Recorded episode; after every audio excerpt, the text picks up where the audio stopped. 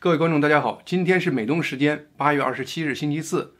我在周四出快评节目还是第一次，平时呢我都是周末做一期快评，那是因为工作日我得上班哈。不过因为这个周末我有事外出，就决定今天特殊出一期。那么今天呢，和大家聊聊中美博弈的欧洲战场。从八月二十五日到九月一日，中共外交部长王毅。依次对意大利、荷兰、挪威、法国、德国这五个欧洲国家进行访问。那八月二十四号呢？外交部发言人赵立坚就在宣布这个事情的时候，特意强调，王毅此次访问，嗯，应这五个国家的外交部长特意邀请去的。那么，王毅是中共战狼外交的代表性人物，呃，特别要面子的人。那么赵立坚强调，王毅这次是被邀请而去，主要是表示王部长出访和上次杨洁篪恳请美国国务卿蓬佩奥和他在夏威夷见一面是完全不一样的。王毅这次等级高很多，对于这点我还是信的。比如我和我们公司同事老王关系很一般，但是如果我特意到他办公室问他，老王，明天我到你家拜访一下行不？那出于人之常情，老王也会说好吧，有空来坐坐。好，你瞧，这不老王正式邀请我了。那么王毅此时对欧洲出访，让人立刻联想到，那么美国国务卿蓬佩奥最近对欧洲也有两次访问，一次是七月二十号到二十二号对英国和丹麦的访问，一次是八月十一号到十五号对中欧四国的访问，其中包括波兰、捷克、奥地利，还有川普总统太太的老家斯洛维尼亚。那么。蓬佩奥这两次访问欧洲，其目的非常明确，那就是要在欧洲建立一个和美国联合反共的同盟。当然，更具体的目的是鼓励欧洲各个国家都不要用华为的通讯设备。蓬佩奥选择拜访的六个国家，都是欧洲目前态度比较明朗的、和美国靠拢的国家。他们要么是明确表示会限制华为在本国的使用，要么是明确在抵制中共的强力影响甚至威胁。那么，蓬佩奥。在欧洲这六国的访问时，他的讲话基本上也都是三句过后就开始谈中共目前对自由世界的威胁和自由世界联合抗共的紧迫性。那王毅这次访问欧洲的目的是什么呢？全世界人都知道，是中共希望和美国争夺欧洲。欧洲现在已经是中美博弈的一个主要战场了。你单单从经济上讲，二零一九年国际贸易中，中共一年净赚了四千一百七十二亿美元，其中从美国净赚了近三千亿美元，从欧盟二十七个国家净赚了近两千亿美元。也就是，如果中共除去美国和欧盟，那么中共和世界其他所有的国家的外贸净赔近八百亿。当然，这些所有国家包括。中共最近反复吹嘘的外贸增长很厉害的东盟和中共那些“一带一路”的那些国家，那么中共现在眼看美国这个十几年的摇钱树越来越靠不住了，那么欧盟就成了中共目前唯一的还能下金蛋的母鸡了，所以欧盟对中共来说是越来越重要。而蓬佩奥过去这几周的欧洲之行让中共非常紧张。他们非常担心欧洲各个国家像多米诺骨牌一样，一个个倒向美国。所以呢，中共感觉有必要利用王毅此行，表现给中国人看，表现给世界人看，让人看到中共在欧洲也是有影响力的。当然，中共自己的报道对王毅的欧洲之行描述出更加宏伟和非凡的意义。我看外交部官网上登了一篇专题报道。标题是王毅此次欧洲之行要传递四个信息。我一看，哇，传递这么多信息，这把王毅部长当他电报发报员了用了。那么我看那个报道呢，呃，其实整个报道就是八月二十五日，王毅在意大利和意大利外长迪马约开记者会的时回答的一个问题。当时呢，有记者问，此次访问欧洲的目的是什么？主要对外释放什么信息？这种问题你一看就是中共托儿提的。那么目的是给王毅一个机会，发表一个出口转内销的一个言论。那么王毅呢，就借这个问题，把他此行的四个信号释放出来。第一个信号是什么呢？是，嗯嗯嗯，这个王毅原话是是为同欧洲携手抗疫而来。那么王毅表示呢，今年以来，面对新冠疫情的蔓延和肆虐，中欧之间互相帮助，成为世界抗疫合作的典范。当前，中国国内疫情已经得到有效控制，中方愿同各国分享抗疫经验，帮助欧洲早日彻底战胜疫情。也就是说呢，王毅此次欧洲出差。首先是要完成习近平主席给他安排的一个任务。习主席领导中国人抗击疫情，取得了这么大的成绩，那王毅此次欧洲之行，那一定得要昭告世界呀。也就是王毅此行是要完成习主席的任务，不然的话，谁会这么傻，讲出这么遭人恨的话？那么意大利因为这个疫情可是死了三万五千多人呢。那而且意大利现在经济还一片萧条，看不出出路。明明这个世界灾难性的疫情是因为你中共初期隐瞒一两个月直接造成的，这时你又以世界抗疫成功典范的姿态来给人家当老师，这是正常思维人能干出来的事儿吗？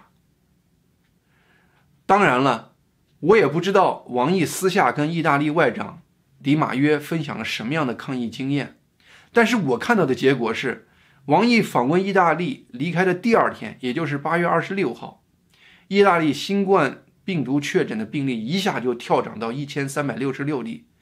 是从五月十二号以来一百多天里最高的一天。那访问过后疫情猛跳这一点，王毅其实也不是中共官员唯一的，杨洁篪在这一点是跟他有一拼的。前两天，就也就是八月二十二号，杨洁篪。刚刚访问完韩国，二十三号，韩国新冠病毒确诊人数就达三百九十七例，是从三月七号以来过去这五个半月的高峰。那么，王毅此行呢，除了要彰显习主席在抗疫方面的巨大的成绩，要传递的另外三个信息是什么呢？那那三个信的口气就更大了。那么，再按王毅先这个部长的话来说的话呢，是。第二个信息是为了巩固推动中欧关系而来，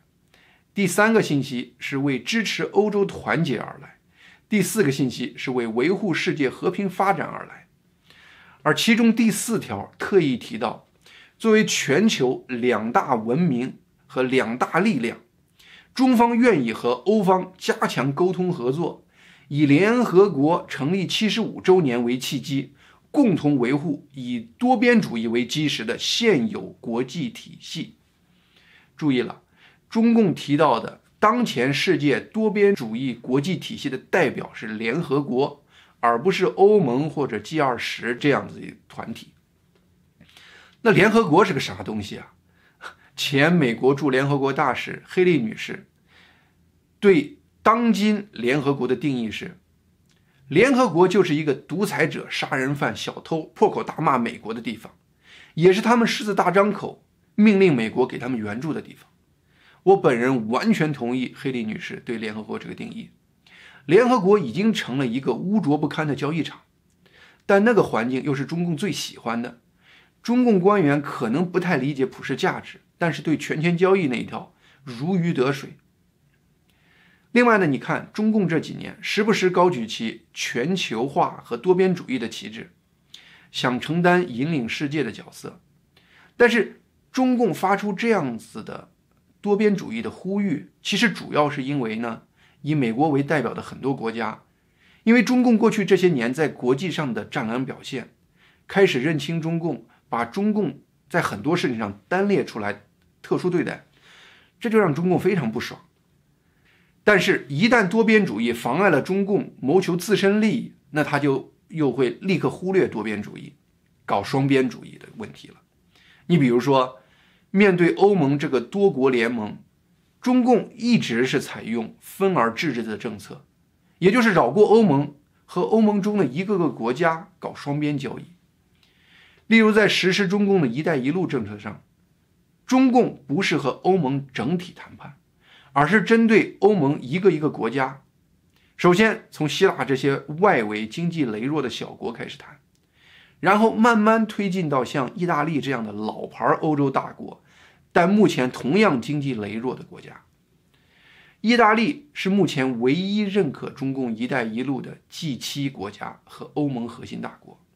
中共和意大利在2019年3月签署的一带一路双边备忘录，是中共一个辉煌的胜利。因为从此，意大利就成了中共在欧盟核心位置推行其政策的桥头堡，所以呢，意大利也就成了此次王毅欧洲之行的首站。中共非常会通过它的经济规模来实施它的政治影响力。这次王毅访问的德国、荷兰和法国，就是中共目前在欧盟中最大的三个贸易伙伴。虽然中共和这三个国家在国际贸易上整体来讲都是顺差，也就是中共在整体来说都在赚这三个国家的钱，但是呢，只要和中共有贸易，中共就能在相应国家找到那些依赖中国市场的那些商人，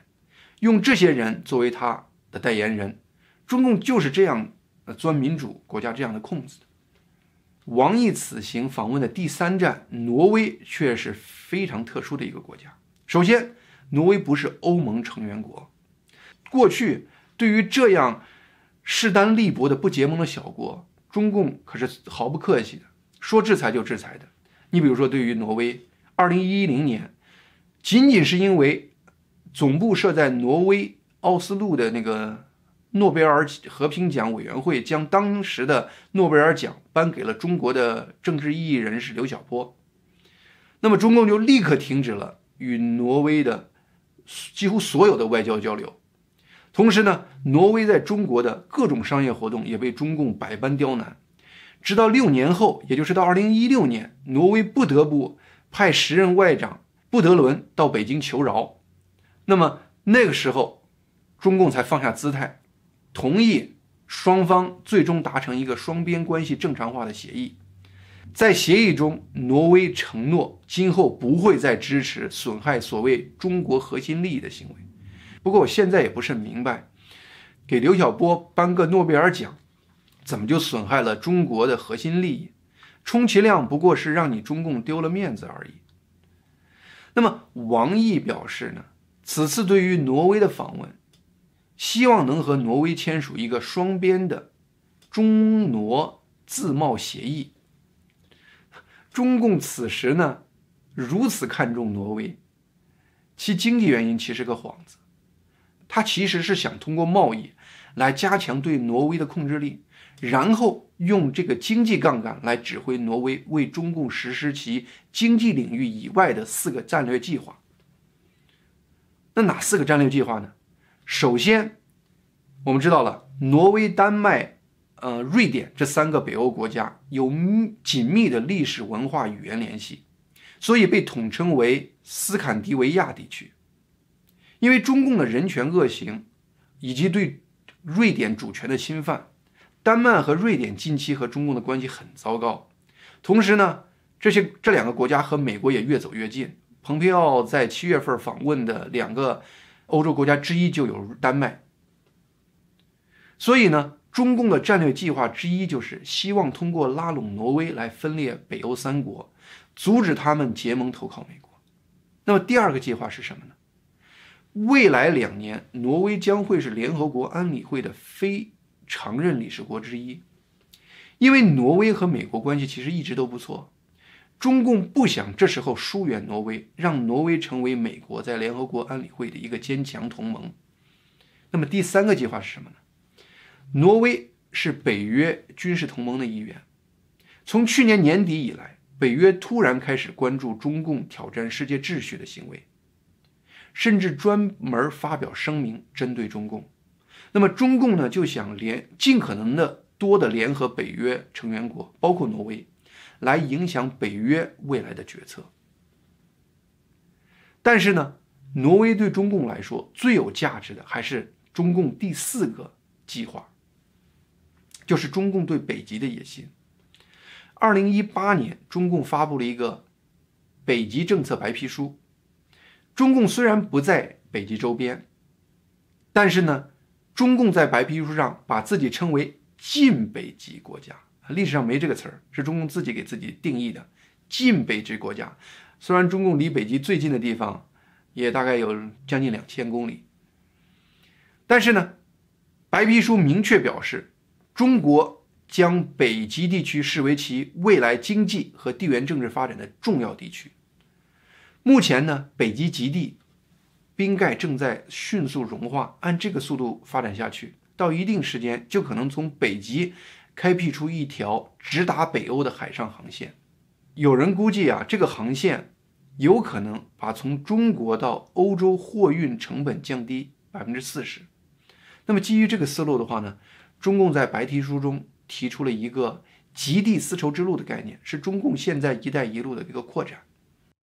这个地图上现在标出的这个红线。就是大约中共未来想发展“一带一路”，也就是极地丝绸之路的那个概念。而且呢，北极拥有丰富的石油、天然气、鱼类等资源，中共对这些资源也有很多想法。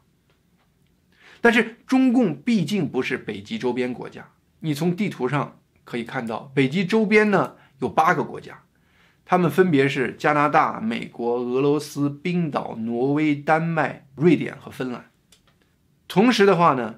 美国外的其他七个国家还组成了一个叫做北极理事会这样的一个政府间组织。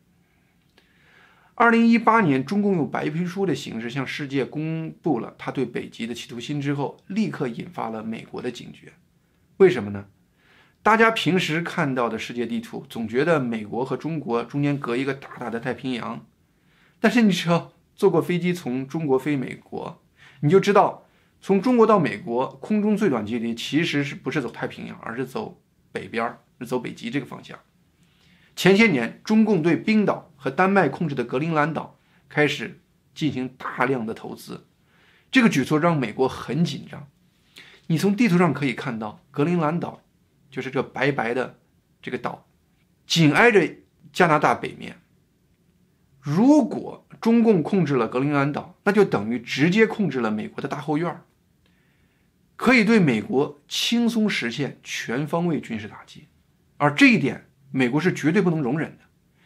那么美国怎么办呢？美国也开始积极调整它和丹麦和格陵兰岛之间的关系。川普总统不愧是地产开发商出身。怕别人在自己家旁边的空地乱盖东西，那就把那片空地买下来。于是呢，从二零一九年，川普在多个场合用不同的方式表达了他希望从丹麦手里购买格陵兰岛的想法。后来一看，丹麦没卖的意思。那么今年四月份，美国政府一位官员又表示，美国会重新开启美国在二战之后就关闭的格陵兰岛美国领事馆，而且美国。为格陵兰岛的采矿和可再生能源项目，愿意提供一千两百万美元的资金援助。这些计划其实都是美国在努力制衡中共在格陵兰岛的影响力。美国国务院的官员也明确表示，中共的北极政策这个计划呢，让美国人非常担心，因为中共在世界其他地方的行为，嗯，你比如说我们以前讲到的南中国海。经常是无视国际准则，无视对脆弱的自然环境生态系统，而进行破坏性的开发。美国也表示，中共对格陵兰岛基础设施的控制是美国不可能坐视不管的。明显，北极已经成为中共和美国之间的一个潜在的冲突点。那么，在这种情况下，挪威作为北极周边国家和北极理事会成员国。对中共实施它的北极策略就变得非常重要。事实上，挪威控制的斯尔瓦巴群岛上，中共就设立了一个叫黄河的北极研究所。同时呢，中共呢也希望通过和挪威发展双边贸易来刺激挪威加入它未来实施的那个极地丝绸之路的计划。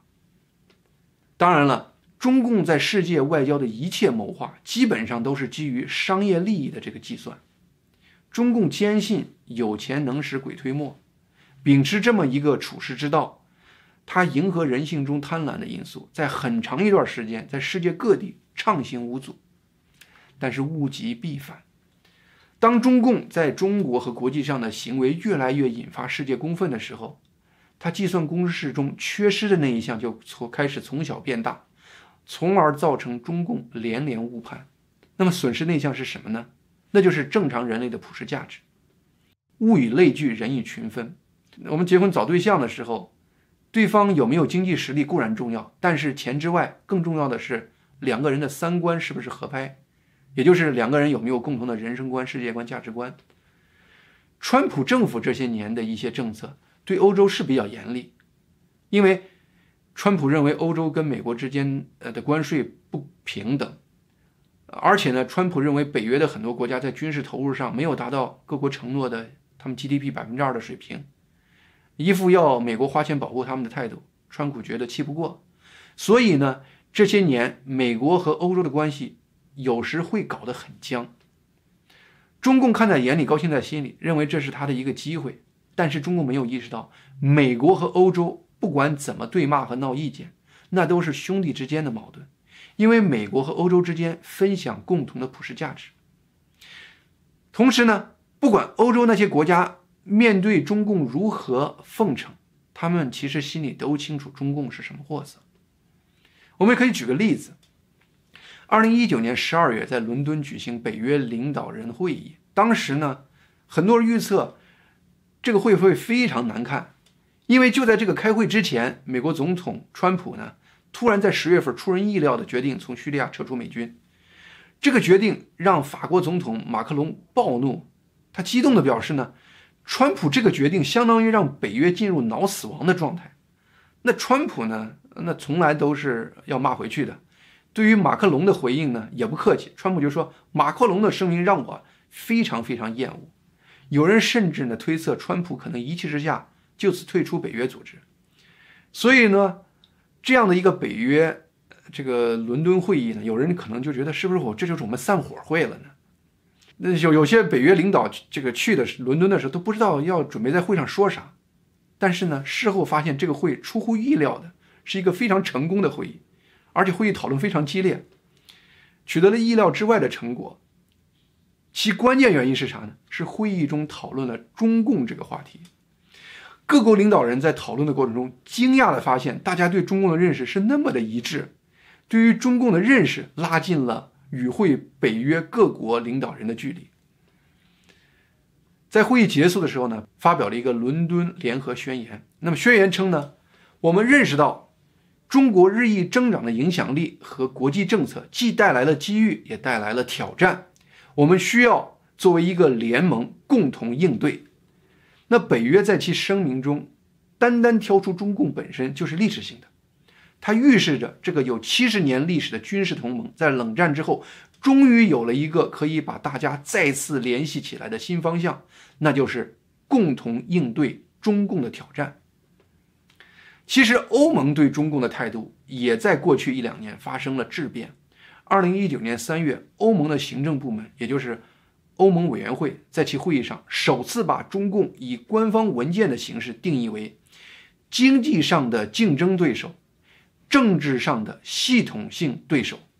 欧盟的这个定义其实已经很接近美国把中共作为主要战略对手的这样的一个评估状态。因为各国的利益分歧，并不是每个欧盟成员国的政府都愿意在。本国对中共的政策上，百分之百和欧盟委员会对中共这个定义实施合拍的政策的。